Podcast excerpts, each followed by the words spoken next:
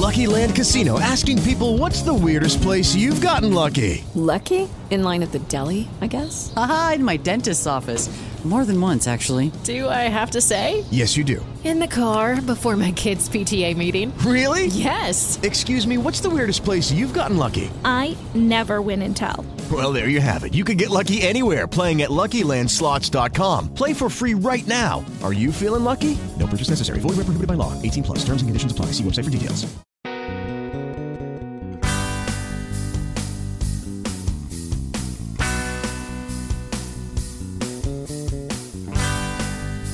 This is the Alien UFO Podcast, episode 92, and I'm your host, Simon Bown. My mission here at the Alien UFO Podcast is to investigate all things that are part of the wider UFO phenomena. I'm looking at UFO sightings, alien abduction, historic cases, and other related events. Every Thursday, I release an episode of the Past Lives podcast called Paranormal Stories, and that has UFO cases as well as information on evidence of an afterlife. If you want to hear the extended version of this interview, which is an extra 20 minutes, you'll need to join the Patreon campaign, where there are now more than 80 episodes in the back catalogue. For $5 a month, you get an extended episode every week, and for $2 a month, you get an extended episode every month. And if you enjoy this podcast, please leave a review and be sure to subscribe. This week, I'm talking to Philip Mantle about his new book, Beyond Reasonable Doubt The Pascagoula Alien Abduction. Philip is the former Director of Investigations for the British UFO Research Association and former MUFON representative for England. Philip has written articles and features for numerous publications around the world and has been both editor and assistant editor of High Street UFO publications. He is the founder of Flying Disc Press. Hi, Philip. Thanks a lot for coming back to the podcast. Oh, my pleasure, Simon. Nice to speak to you. So, we're going to talk about your book. It's called Beyond Reasonable Doubt The Pascagoula Alien Abduction. Uh, this was co written, wasn't it? Yes, I've co I've co-authored it with Dr. I- Irena Scott. Uh, she's in Ohio in the United States. It's all about obviously the Pascagoula abduction, but this goes into a lot more detail as uh, with other witnesses and landing marks and all sorts of other things. But for people who don't know, could you just give us an overview of what happened with Calvin and Charles?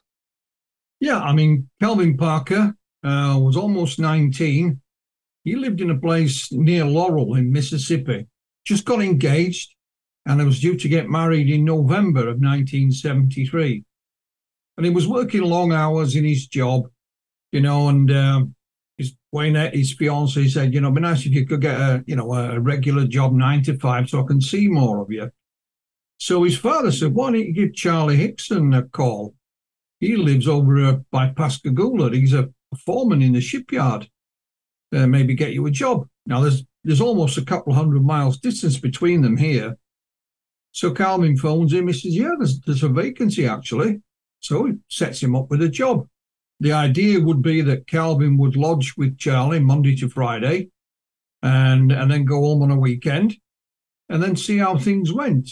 So he went over on Wednesday, you know, October the 10th. Following day, October the 11th, 1973, was his first day at work in the shipyard. He was, I said, 18, almost 19. Charlie, you know, a family friend, he was 42, uh, a military veteran, served in the army and fought in Korea. So Calvin spent the day, you know, um, you know, as a welder in the shipyard. He, he didn't mind manual work. Just bought a brand new car as well. So, you know, everything looked good. He got his life planned, you know, uh, fiance, get married, buy a house, have a steady job, children, grandchildren, etc. Driving home that night, obviously Calvin didn't know the area. Charlie said to him, "You fancy going fishing tonight?" It was a, a, a you know both guys loved fishing, so Calvin couldn't resist. He said, "Yeah, sure." So they picked up some some fishing tackle from Charlie's home. They drove off, picked, bought some bait en route, and Charlie's directing him. And it was just off what's known as Highway 90 in Pascagoula, not an out of the way spot at all, Simon. You know, big big motorway bridge goes over the river, and um, they're driving up to it. and there's a, a, no entry sign. And Calvin comments on this. And Charlie says, "Don't pay it any mind. Don't take no notice." So they park the car, get the tackle up, start fishing. And the first spot they're fishing is, you know, there's a load of uh, insects. So they move away and they, they find an old pier that's from an old abandoned shipyard. So they set up on this old wooden pier, you know, rod in the in the water. And at some point, there's these blue lights emerge from behind them that you can see out across the water. Calvin thinks, "Oh no, it's the police." I, I knew we shouldn't have ignored that no stop, no entry sign. We're, go, we're going to spend the, the night in jail for trespassing. So both gentlemen turn around, and of course, it's not the police. There is uh, an object shaped like a, a rugby ball descending. Uh, it stops a couple of feet above the ground. There's two big lights on one end. An opening appears, and, and the light gets even stronger out of this opening. They have to shield their eyes from it. And these three humanoid creatures literally float out of it. They didn't touch the ground. They were about 18 inches above the ground, flew towards uh, Calvin and Charlie. They were described as being about five foot tall. They had no necks. Instead of ears, they got pointed protrusion out the side and one out of the front. Uh, longer arms with mitten or pincer like appendages. Their legs never moved, they were solid.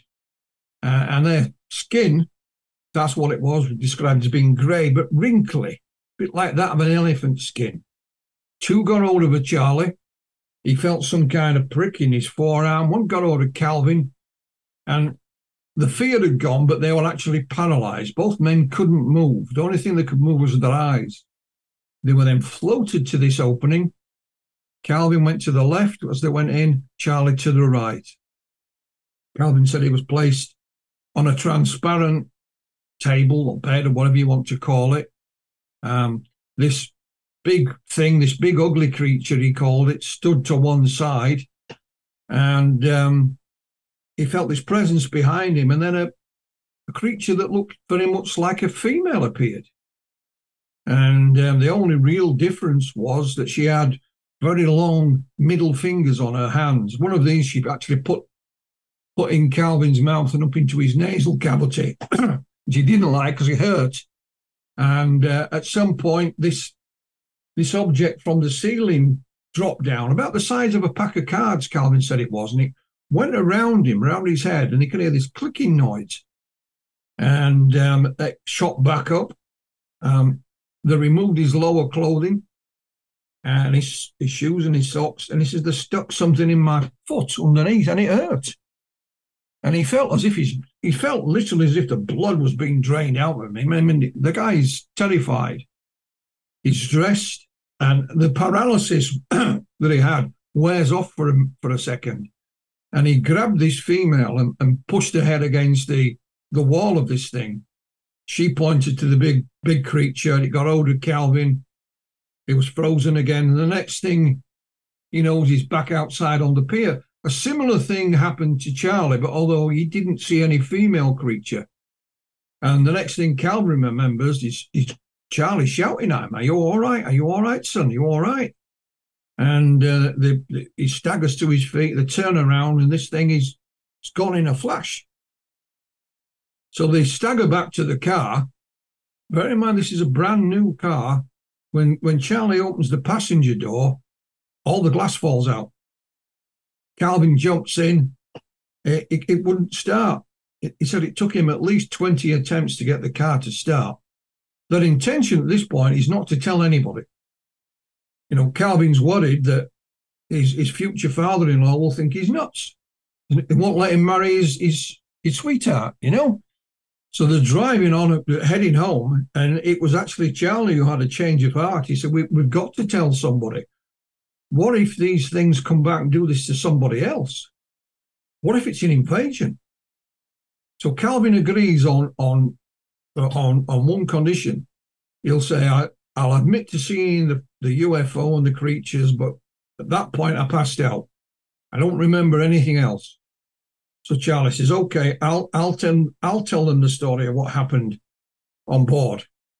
So they pull in at a little shop that has a payphone. Remember, this is 1973. There's no mobile phones. Now, Charlie, having a military background, he phones the Air Force Base, which is nearby. It's called Keesler. And they said, We're not in the UFO business anymore. Phone the local authorities. So they, they phone the, the, the, the police. They say, Where are you? Okay, stay there. We'll send a car out. So they sent a patrol car out. First thing they did was give them a sobriety uh, test. They passed that. They were then escorted into town uh, to Jackson County Sheriff's Department under the uh, command of Sheriff Fred Diamond. Both gentlemen were interviewed separately, uh, and to, to, be honest, they weren't believed. Uh, they were then put in a room together, and there was a table next to him, and the deputy opened the drawer and said, "I'm just going for some coffee, guys. I'll, uh, you know, I'll be back in a few minutes." Unbeknown to Charlie and Calvin, what he'd done in this desk, he'd set a, a tape recorder going and they're going to tape their conversation without them knowing. He came back five or six minutes later, goes to the drawer, takes something out. They were unaware of what it was. They go and play it back, thinking that Charlie and Calvin are going to be having a laugh and a joke, but they're not. You know, Calvin is going bananas. You know, and and Charlie's saying, "My God, my godson, you know, uh, I always knew there were other people in in in this universe, and uh, you know, so then the, the the the sheriff and his deputies, their attitude towards them changed. They tended to believe that something happened to these two guys, and they said, "Well, you you know, you're free to go." And they say to the sheriff, "Look, please don't tell anybody."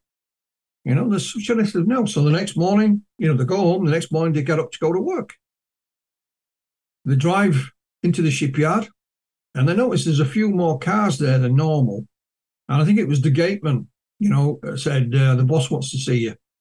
So they go upstairs to the boss's office and he said, you know, what the hell have you two been up to? He says, the place has gone bananas. Got journalists phoning from here, there, and everywhere. What's what's been going on? So they tell their boss what's happened. Uh, their boss says, well, in the mean, just in the short term, you can use the, the company's uh, lawyer, you know, if you need him, um, the sheriff turned up again and, and, they blamed the sheriff for letting the story out. And, and he said it, it, wasn't me. And to, right, right to this day, nobody knows how the story got out, Simon. So they were sent to the Singing River Hospital for a checkup. Everything was okay. Um, and somebody said, What about radiation? So they were then driven to Keesler Air Force Base bearing in mind it was Keesler they phoned the night before and had been given the brush off. And they would check with the Geiger counter, there was no radiation. So, but the um, the officers in charge said, "Well, why don't you sit down, gents, and tell us what happened last night?" So they did. Uh, and what is great, we have a transcript of the the sheriff's department's recording of what happened that night in in the office, the so-called secret tape. At Keesler Air Force Base, Simon, they didn't use a tape recorder. They actually had the use of a stenographer so she or he recorded every word of the conversation. Um, and we have that complete transcript as well. Both are in the book, along with all the, the officers' names. There's nothing redacted or anything like that. And um, off they went. And, and then the following day, believe it or not, Dr. J. Allen Hynek, of Close Encounters fame, and another gentleman by the name of Dr. James Harder uh, appeared on the scene. Uh, and they interviewed them. They listened to the secret tape. Uh, when Hynek went home, I think it was a day or two later, he held a press conference and said, you know, these two gentlemen are legitimate. They've had an experience, period. You know, we don't know what. And, and you know, then the chase was on to get this story. Uh, Calvin hung around for a couple of days, but he didn't want to talk to anybody if he could help it. Charlie, on the other hand, he, he, he was, you know, more than willing to speak and try and protect his young friend, he would take it all. So Calvin eventually disappeared back home, which was 200 miles away. Um, shortly after, ended up in hospital with a bit of a, a nervous condition, and and that's how it remained. You know, Charlie would do all the talking, would appear on you know chat shows. Occasionally, Calvin would at the behest of Charlie, but he didn't want to.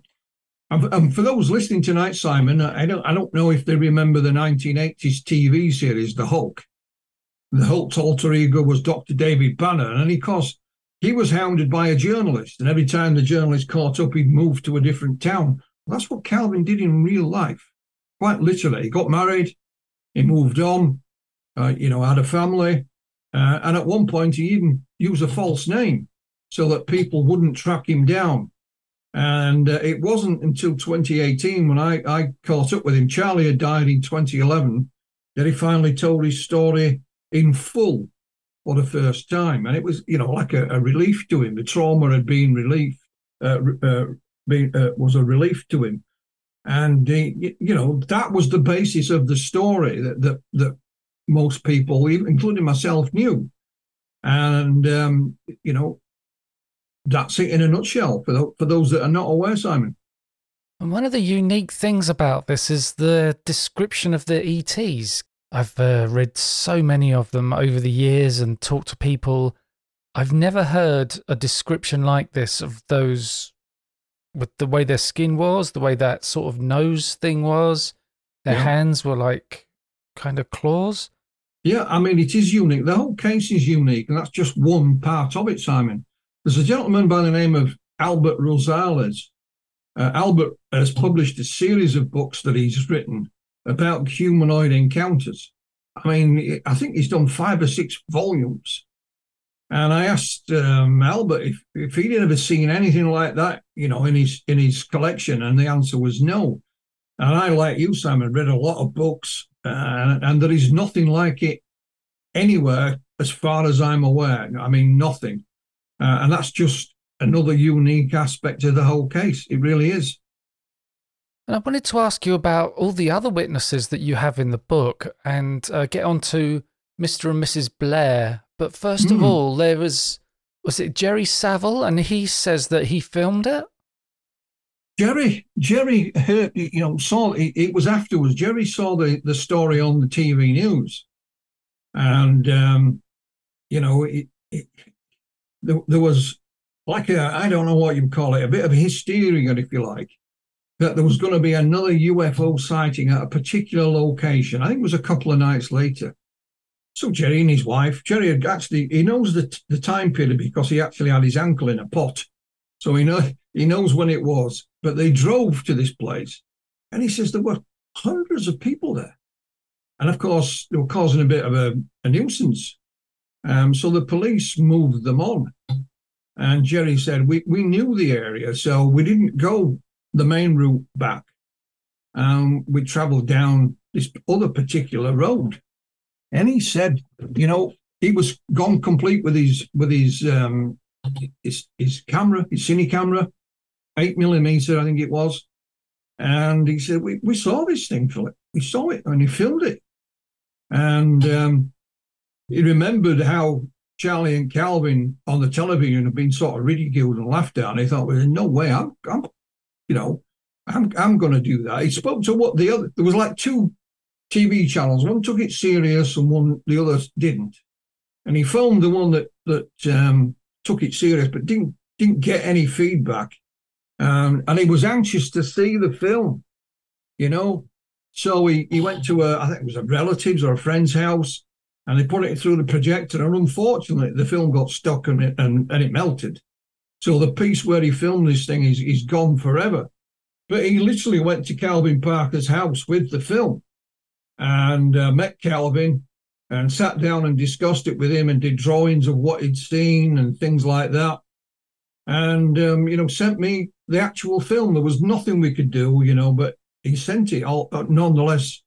And um, and it was fascinating. I mean, Jerry's still around. He's, as you say, he's featured in the book. In fact, he, I got a message from him a couple of days ago. And that was just one of the other events that in and around the town. And we know this is true because this event that was forecast was was also featured in in the newspaper. So we have it in the newspaper cuttings as well. And um, you know, so it wasn't the actual event; it was a couple of nights later. And, uh, you know, that was nothing unusual at all, Simon, nothing out of the ordinary. There were lots of people saw things. Lucky Land Casino asking people what's the weirdest place you've gotten lucky? Lucky? In line at the deli, I guess? Aha, in my dentist's office. More than once, actually. Do I have to say? Yes, you do. In the car before my kids' PTA meeting. Really? Yes. Excuse me, what's the weirdest place you've gotten lucky? I never win and tell. Well, there you have it. You can get lucky anywhere playing at LuckyLandSlots.com. Play for free right now. Are you feeling lucky? No purchase necessary. Void where prohibited by law. 18 plus. Terms and conditions apply. See website for details. And I'd wonder about this craft and these ETs because it seems like no one else has seen them before or since, and maybe they are another race that's coming to this planet, and they were just shooting around, picking people up. Because Mr. and Mrs. Blair had quite a an extensive experience. They, they did. First of all, it was was it just Mrs. Blair? They saw some lights and Yeah, but what happened, Simon? Um, Calvin did a, a, a piece with a local journalist. Um, she's called Karen Nelson. She was fairly skeptical, so she come up and interviewed him, but she filmed it as well. So she made like a little eight-minute documentary, if you like, as well as writing a piece for the for her the newspaper, and that went out. Uh, and at some point, somebody got that little eight minutes and put it on YouTube. And of course, there's all the comments underneath it. And I was, I was scrolling through the comments, and one of the comments said, "My mum and dad were on the opposite side of the river that night, and they saw the, the UFO as well." So I jumped on that straight away. Uh, I found this person, a young lady, on um, Facebook, I believe it was. I contacted her to explain who I was and said, Could we speak to your mum and dad? She says, Well, I'll check first. She came back, said, Yeah, my mum's uh, Mrs. Maria Blair, my dad's Mr. Jerry Blair. Here's their, here's their phone number. So rang them up and I spoke to both Jerry and Maria. Uh, Jerry, you know, had very little to say. It was mainly Maria. And um, they were indeed on the opposite side of the river that night. Mr. Blair was going out on a boat. Uh, the boat he, he was on uh, actually supplied the oil rigs out in the Gulf. And um, he was waiting basically for his boss to come. His boss was late. So they were sat in the car. He was in a bad mood. He, he had a you know a bit of a sleep. And Maria's walking up and down the pier, and she said she could see this blue light over the other side of the river. She, she called it an aeroplane. She said, but it, it moved like no aeroplane you've ever seen. It was going around haphazardly, as if it didn't either it didn't know where it was going or if it was looking for something. Jerry saw it as well. And then, for whatever reason, they decided, well, we'll go up to the boat and we'll put his belongings on the boat, irrespective. As they're walking down the pier, there's a huge splash in the water next to her. Uh, and Mrs. Blair said, oh, There's this grey man in the water. That's one of her words. She said, Grey man. He said he went under the water and never came back up. So she run like hell and threw Jerry's stuff on onto the boat. Now, this was about nine o'clock, she estimated. Uh, they weren't there that long when she turned around, terrified, because she got to go back down this pier to get back to the car. And she got back to the car, it was midnight. And she couldn't understand why, you know, where these hours had gone. And Jerry went off to see, you know, he was gone a few days. And um, and she said to me on the phone, she said, I often wondered if something didn't happen to us like it did Charlie and Calvin. I said, Why do you say that, Maria? And she says, Well, I've got little glimpses of something. You're Almost like I'm looking out of my peripheral vision. I can't quite make it out. And, and she was uh, quite upset about it, you know, quite emotional, I should say. So what I did, I've been working with my colleague, Dr. Irena Scott in Ohio. I've published already three of her books. So I asked uh, Dr. Scott if she'd come on board and help me with this, because um, it was just easier to have someone in America interview these people on the telephone rather than this strange sounding Yorkshireman from across the Atlantic, you know, and ringing at the wrong time as well. I could never, I could never get the time difference correct. So she agreed. So Dr. Scott, you know, continued to converse and contact and text uh, Maria for quite some time. Um, in 2019, the city of the, town of Pascagoula uh, unveiled a historical marker at the site of this incident, and Maria and Jerry Blair turned up. They met Calvin. They were interviewed by the local news, and she tells that story again. And Jerry again doesn't say an awful lot. And um, but then not long after that, Jerry became ill, seriously ill. And he started to tell. He said he told Maria that they had been abducted. And he explained what had happened. He told her in some detail. And even though he was he was ill, Simon, she was as mad as hell at him. You know, I think the words she used were, "You've got some damn talking to do." Uh, and he started to tell her bit by bit. He went into hospital for an operation, uh, and he insisted on speaking to me from his hospital bed. And uh, on the mobile phone, I spoke to him, and he said, "I saw it, Philip, and I saw these creatures go back across the river." Um, he survived the operation. He even had his wife Maria film him on the on the uh, cell phone, and we have that piece of film um, as well. He survived the operation. Um, and he, you know, he told Maria some more, but then sadly, you know, it was only a reprieve rather than a cure, and he, he passed away. So it was almost Simon like um, a deathbed confession. And um, but again, you know, she was sad to lose. I mean, she grieved for her husband. She loved him dearly, did Maria, but she just wished he'd, he'd spoken up before. So Maria mentioned the use of hypnosis. She knew um, Calvin and Charlie had been under hypnosis, and we declined. We said, you, are a bit upset over you losing your husband, um, Maria. I don't think it's a good idea. So she said, okay. And then she left it and come back to us last year. And I said, well, I'll see what I can do. You know, I'm across the Atlantic. So I found a number of um, practitioners in the area and I found one lady who said, "Yeah, I can do hypnotic regression." And not only that, she would she would travel to a location as well, to your home or wherever. Um, so we organised it. You know, she was a professional, she's not a stage hypnotist or anything like that. Uh, and we we had the um, hypnosis at Calvin Parker's house because uh, Maria knew Calvin, so he could reassure her. Calvin's wife was there, uh, and the um, the hypnotherapist knew nothing about what we wanted to talk about, we didn't tell her anything. Uh, we gave her a date, a time, and a location, and that was it. Uh, and I know, you know, the use of hypnosis is a contentious uh, thing, but it's what Maria had requested, not us. And we filmed it as well. I, I hired a professional cameraman who lived nearby, and he came along and filmed it. So we have it on video as well. And again, Maria was very emotional under hypnosis. And um, she talked about what had happened. And uh, it wasn't out of her peripheral vision. What she'd actually done, she she'd got her eyes closed. And it was she was just opening her eyes a little bit. She was peeking out and, and she could see what was happening, but not in full, of course. But then she went on to say that these creatures were removing some of her eggs.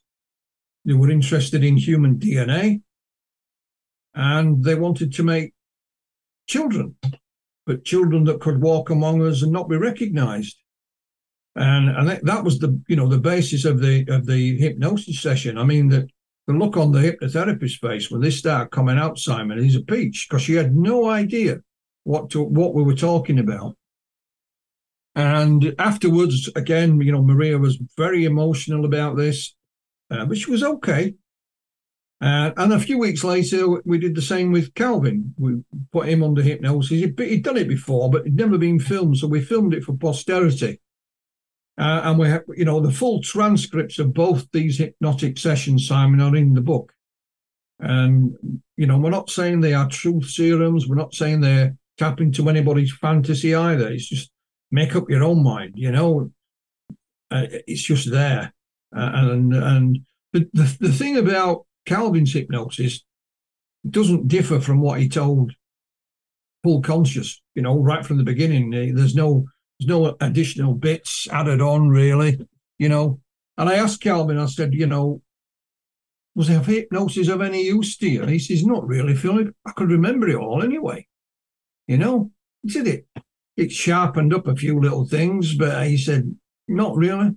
So, and there you have it. You know, and it's an incredible story, um, Mr. and Mrs. Blair, and the full everything is in the book from when we started talking to her, the text messages that went between her and, and, and Dr. Scott, and so on. It's all there.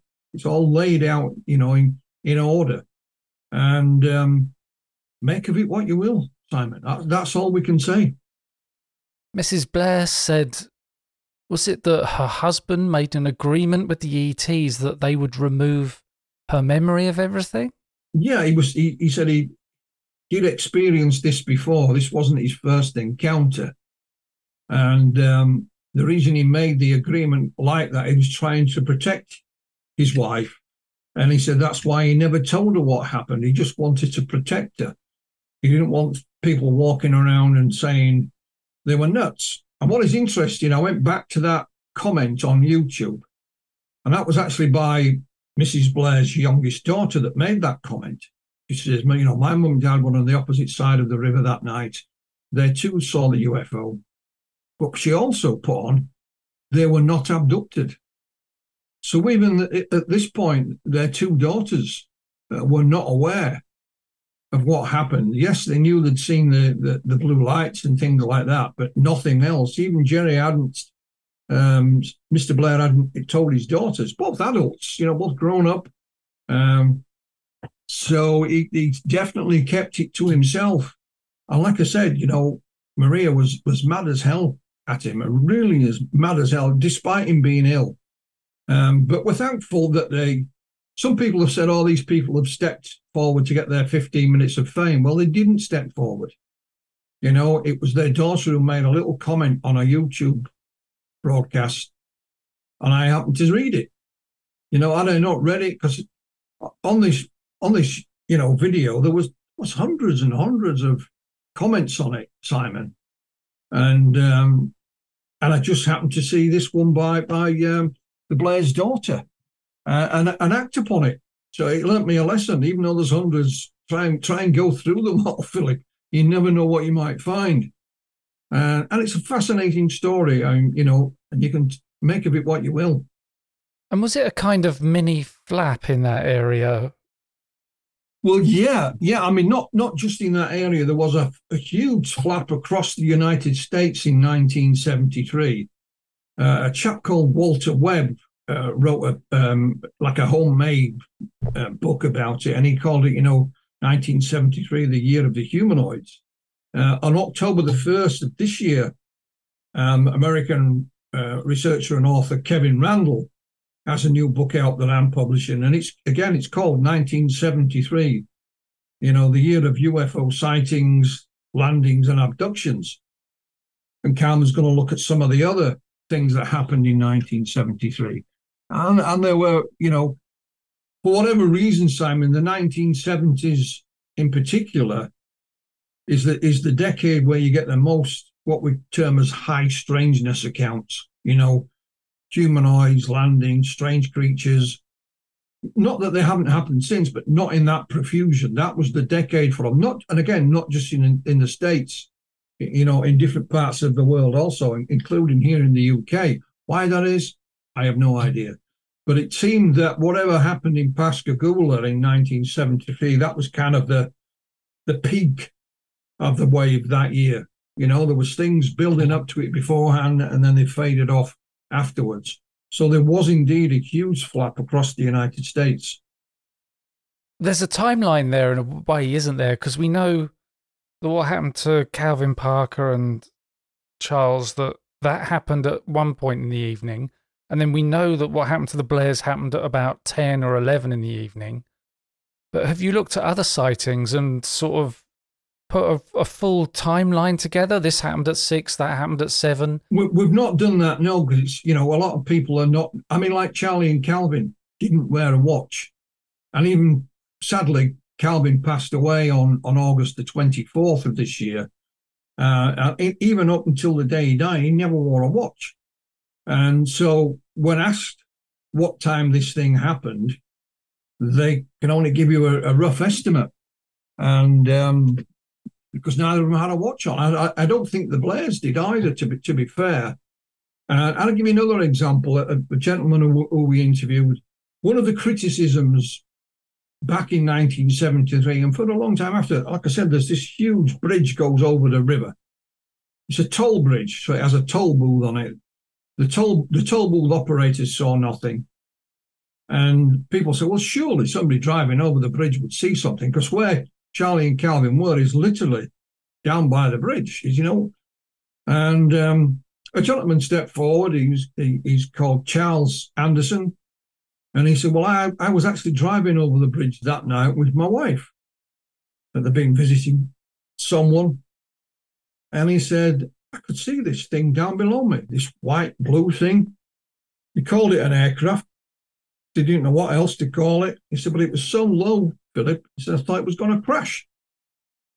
And he said, I think it was either the next day or the day after he went to visit a relative who lives down by the river. They said to him, you know, words to the effect, you never guess what I saw the other night. And he says, Oh, yes, I will, because he'd seen it. But again, there's no accurate, you know, exact time. It gives us a rough time, but it, it's not exact. And Calvin was doing a uh, a book signing at one point in Pascagoula, and a gentleman came up, "Can I buy a book, Mister Mister Parker?" Yeah, sure. And he, as he's walking away, he's you know he said, um, "I saw the UFO that night," and he said hello to Calvin's wife, and, and he was gone. Uh, fortunate for us, Simon, somebody was taking photographs. And we have a picture of him buying the book and talking to Waynette, Calvin's wife. So I, I put that photograph on social media and said, anybody know this gentleman? Didn't say why. I'd just like to speak to him.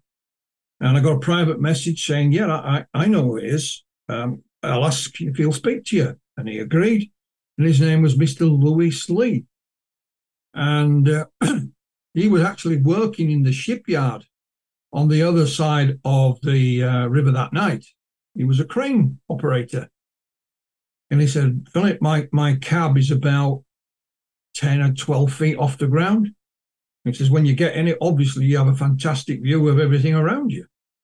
And he said, I looked out across the river and he says, the damnedest thing you've ever seen. I've never seen anything like it. You know? And he watched it for a for a, a good while, Simon. I'm talking minutes, not seconds. And the only reason he took his, his eyes off it because his friend, colleague down below was shouting at him, you know, what the hell are you doing? And he says when it, when he finished and turned back, this thing had gone. And uh, so we interviewed Mr. Leake, uh, you know, on the phone. I spoke to him first, and then Irena interviewed him. It, sadly, he's since passed away. Uh, but his, his testimony is in the book, along with photographs of him. Uh, and I said to Mr. Lee, Did you tell anybody about this? He said, Well, I just told my family. You know, and we spoke to his wife as well on the phone. She said, Yeah, he just told us. I said, Did you report it to anyone? He says, Oh, the hell am I going to report it to, Philip? You know, there's no Ghostbusters to ring, you know. And he said, No, I didn't. But he said, I didn't keep a secret of it. But uh, and it was just by coincidence that he, he made that little comment to, to, to Calvin when buying his book, and we managed to track him down. Uh, and that's that, you know, that's the other side of the river again. Uh, and it's just one of many, many witnesses that we've interviewed. Now, was there a thing where Calvin Parker says he saw the Blair's red Pontiac? He thought he did initially. When they're driving into the into the fishing spot, they passed a car parked up. And it had a, you know, two people in it, a man and a woman. And uh, it was this red car. And like you said, that so initially they thought they were on the same pier as as the as the Blairs. And thought, could that could that have been Mr. and Mrs. Blair? But when it all turned out, you know, it's the same river, but you know, there's the east and the west side. They turned out they were on the other side of the river one of the things that is not in the book because we can't verify it. It's a, it's a, a story that, that Calvin told me. And to me, this shows that the measure of the man. He said, I could remember that car, Philip, the make, the model. And he said the tag on the number plate, the tag donates which um, which state it's from. But I couldn't remember the license plate. It's okay. So in 1993, Calvin had another uh, encounter, shall we say. And a friend of his persuaded him to go with him to Florida to a UFO convention because Bud Hopkins was speaking there. Bud, of course, known for his work in this in this field of abductions. His friend went in, spoke to Bud. Bud says, "Here's the key to my uh, hotel room. I'll meet you there." So he met Calvin there and put him under regressive hypnosis. And Bud, he's no longer with us. He passed away some years back, but his archive of material is with another researcher in the States called Dr. David Jacobs. We got in touch with David Jacobs. And, you know, do you happen to have that tape of that session? Well, he did. And of course, under that session of hypnosis with um, with Bud Hopkins, Calvin remembered the license plate number of the car. And that, you know, it's in a previous book we published. So what he did, he said he hired somebody to try and find out the owners of that particular car 20 years earlier. And they did, they found them. The man in the car had passed away, and the lady was still around, but she was ill. She was in a nursing home. Uh, and she only agreed to speak to Calvin on one condition, and that was, you know, she didn't tell anyone who she was. So Calvin agreed, and she, this lady said, "Yeah, we saw the UFO take off." Uh, and Calvin wouldn't tell me who this lady was. He he'd given his word that he would not reveal her identity or the nursing home she was in. So we left it at that.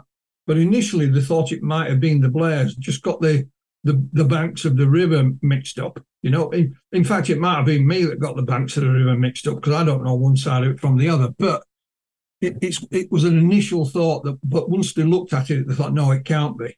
And then Calvin told us the story of, well, you know, I, I tracked down this this other lady. Um, so you know, it's another intriguing aspect to the story. Lucky Land Casino asking people what's the weirdest place you've gotten lucky? Lucky? In line at the deli, I guess? Aha, in my dentist's office. More than once, actually. Do I have to say? Yes, you do. In the car before my kids' PTA meeting. Really? Yes. Excuse me, what's the weirdest place you've gotten lucky? I never win and tell. Well, there you have it. You can get lucky anywhere playing at LuckyLandSlots.com. Play for free right now. Are you feeling lucky? No purchase necessary. Void where prohibited by law. 18 plus. Terms and conditions apply. See website for details. Yeah, and another one is that thing with the fisherman and the underwater object. Oh yeah. And one of the fishermen was whacking it with one of his oars. Well, yeah. I mean, some people say this is not connected to what happened to Charlie and Calvin, and they may be right. I don't know, but so just a few weeks later, on November the sixth, I believe it was, in the same part of the river, just a little bit further out, where the water's a little bit deeper. Now there were three little boats went out that night, three little skiffs, two families in three boats, and they were fishing for mullet, I believe it was, with a net. And they saw this thing under the water. It was circular, maybe 30 feet in diameter. It was illuminated. It looked about a bit off white, but they reckon, you know, that was because of the, the material that's in, in the in the river.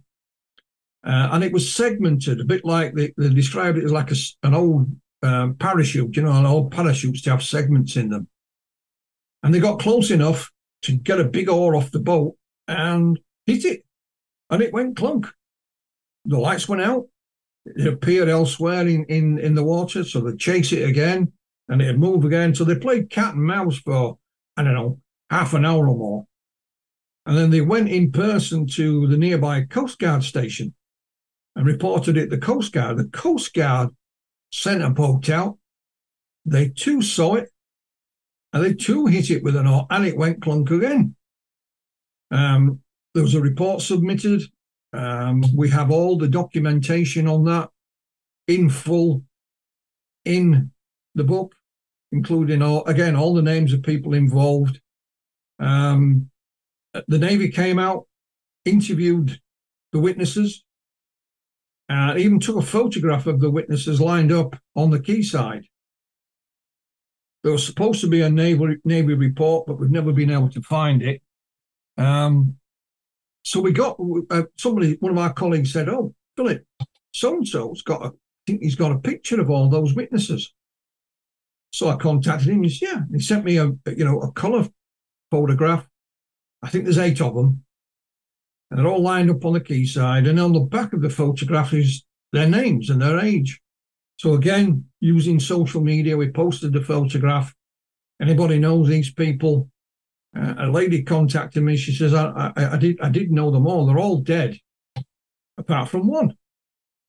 And I think she said, without checking, he was a family relative. I think an in-law of some kind. I said, well, can we speak to him? Come back. Yeah, absolutely. His name was Earl Ryan. He was only a teenager at the time, uh, but he was in the boat that night on his with his father, and um, within a couple of days, Irena Scott, Dr. Scott, had him on the phone and interviewed him. And he said, Yeah, they, they did send the Navy guy out and he, he, wanted us to show him where it happened. He, said, he thought we're a bit of an idiot, to be honest, because there's nothing there. It's just the water, it's just the river, you know. But he showed him anyway. And, um, and he, you know, he, he went over the incident again in full uh, when interviewed by Irena. Uh, and again, it's all in the book with some artwork and but all the Coast Guard documents are there again in full. There's nothing redacted. Um, it does mention that the um, when the when they were interviewed, all the witnesses were interviewed. It was on tape, but we've never been able to locate the tape. Uh, but again, it's it's a fascinating incident in its own right, uh, and it's in the book in full with all the documents and the photos of these people. And again, Simon. You know, people can make of it what they will, but it, it, a fascinating event, quite honestly, really is. Yeah, it's such a peculiar thing because it's clearly not natural. It's artificial. Something somebody's constructed it, and it was obviously intelligently controlled. But at the well, same the, time, what what was it doing there? Well, I don't know, but in these documents from uh, the, the the Department of Navy or something or other, it says in there that the object remains unidentified, you know, and people have speculated it might have been the Russians spying on the shipbuilding because they built military vessels on, on, on the river out there and things like that. But you know, how the hell would a Soviet thing get all that way? Why would it show itself? You know, if you're spying on your enemy, you don't suddenly light up under the water, do you? You yeah. don't say, oh, we're here.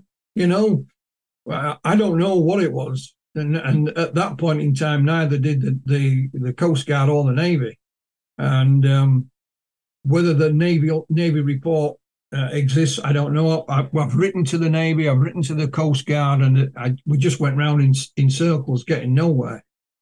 Um, but again, it's it, everything we have on that is there in full, and you know it made the newspapers as well at the time, the local newspapers. So it was a couple of newspaper cuttings just to show that this is not he said, she said.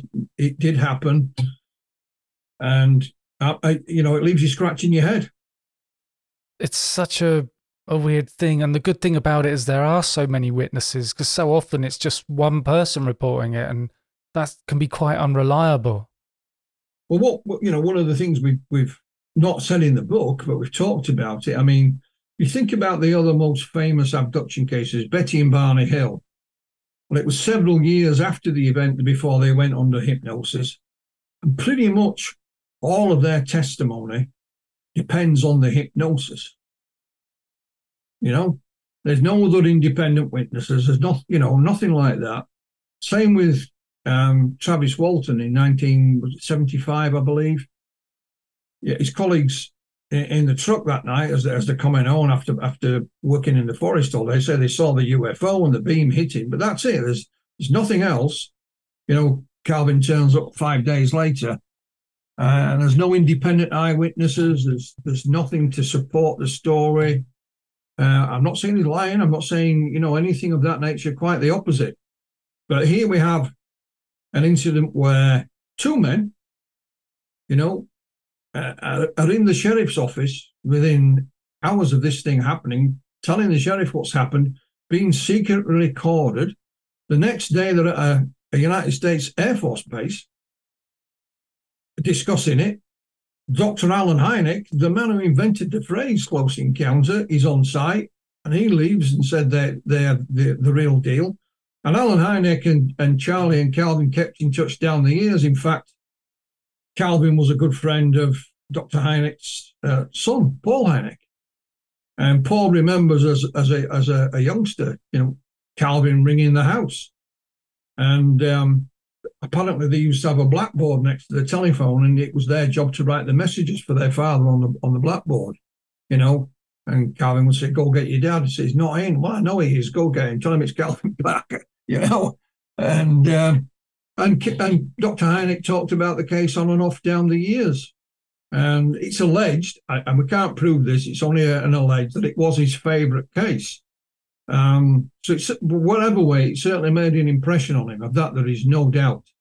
Because um, we have interviews online with with Hynek talking about the case, and he, he always believed them.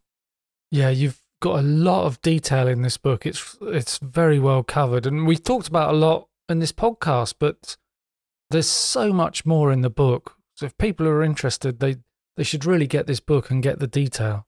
Well, you know, we've we've made the book available in as, as many different formats as we can, Simon. You know, you can buy a six by nine paperback, ten by eight paperback, you know, a huge, great uh, hardback, Kindle audio book, because we are we are aware of the economic uh, conditions around the world. So, you know, hopefully, if if somebody wants to buy the book, there's something there that's affordable for them. You know, we don't care about the money, to be honest. You know, the commercial side of it. We just want to, you know, to tell people what happened that night or over those few nights. You know, it's it's not just one night, and it's not just Charlie and Calvin. There's a much bigger story there. Um, and what we can say is, Simon, uh, Dr. Scott and I uh, have been working on a documentary with a uh, a, a, British uh, documentary company and uh, it's all done, it's all filmed. They were out in the States last year and they have interviewed, I would say, 13 to 15 people. And which of those have made it into the documentary is a different matter. But that should be out. It's all finished. It's, it's being edited as we speak. And that should be out later this year. And um, once we have the information, you know, we'll, we'll let everybody know. We have no control over that. We, we, we've just been involved in it. Uh, and that, again, uh, from, from what the production company tell me, they've no doubt about Calvin and his story. Um, so they're, they're making it a bit like a who done it. Not did this happen or not? Of course it happened, but you know what happened. So I can't wait to see it. To be honest, I, I cannot wait to see it. And um, again, Simon will tell you when it's available as well. We'll let as many people know as we can. And hope I, have said, you know, I'm I'm still a UFO person, Simon. I still buy UFO books. In fact, I got one this week. You know, my wife says, "Where the hell are you going to put that?" Because my bookshelves are full. I don't worry about that, darling. You know, but um, so my saying is if if you if you're only going to buy one UFO book this year, my advice, although and I know I'm biased, my advice would be it's our book, Beyond Reasonable Doubt, the Pascagoula Alien Abduction. You will not be disappointed. I'm not saying you'll agree with everything, but you'll not be disappointed. And as you know yourself, Simon, it's heavily illustrated with photographs, documents, newspaper cuttings. It's all there. And you can, we've said beyond reasonable doubt because I was watching a um, courtroom drama one night and they said, Oh, we've got to prove this beyond reasonable doubt. And I went, Bingo. And I emailed Irene and I said, I've got a title for the book. And we say right at the end, and we've already been criticised for this, but I don't care, that we believe that if we could take all this evidence and all these witnesses into a courtroom, we could prove beyond reasonable doubt that something extraordinary happened that night. We can't prove it was aliens or anything else for that matter. And, um, and we're confident of that. Uh, and, you know, that's where we leave it. We'll leave it there, you know. And um, we had a working title for the book, but that that ended, and Irena is great. So that's why it's called Beyond Reasonable Doubt. And uh, you can view all the evidence yourself and and see, and see whether or not you agree with us. Uh, is that simple, Simon? Well, I'll put links to the book in the show notes so people can get to it quickly. I'll put a link to your website as well, Flying Disk Press.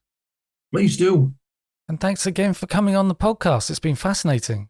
Uh, it's my, my pleasure, Simon. Anytime, you know. And I dare say at some point we'll speak again. Yeah.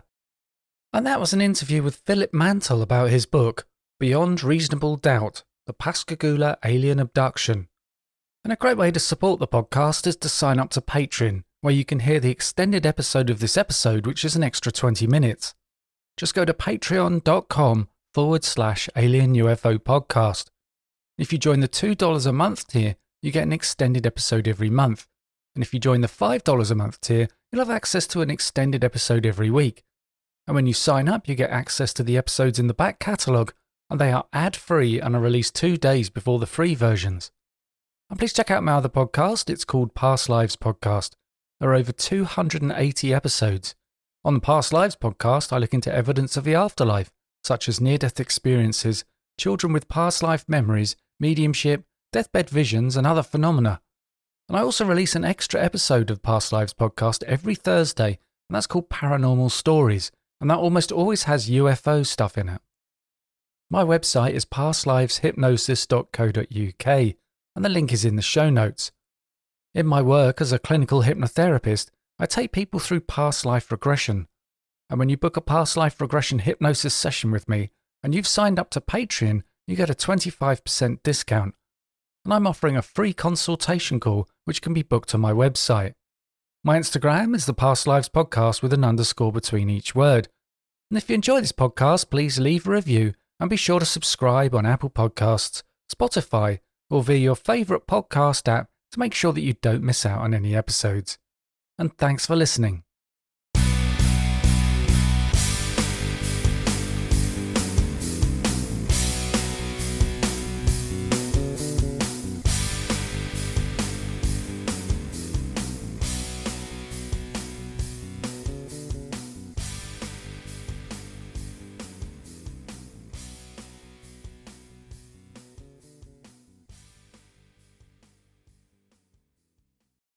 And there's pictures of puncture wounds on the two guys, isn't there? And I think there's a su- suggestion that this was like they were getting some kind of injections to calm them down and the aliens touched them. Well, if you think back to what Charles Hickson said, when these two creatures got hold of him, he felt some kind of prick in his arm. Calvin, when he was on board this thing, said they removed his shoes and socks and stuck something in his foot.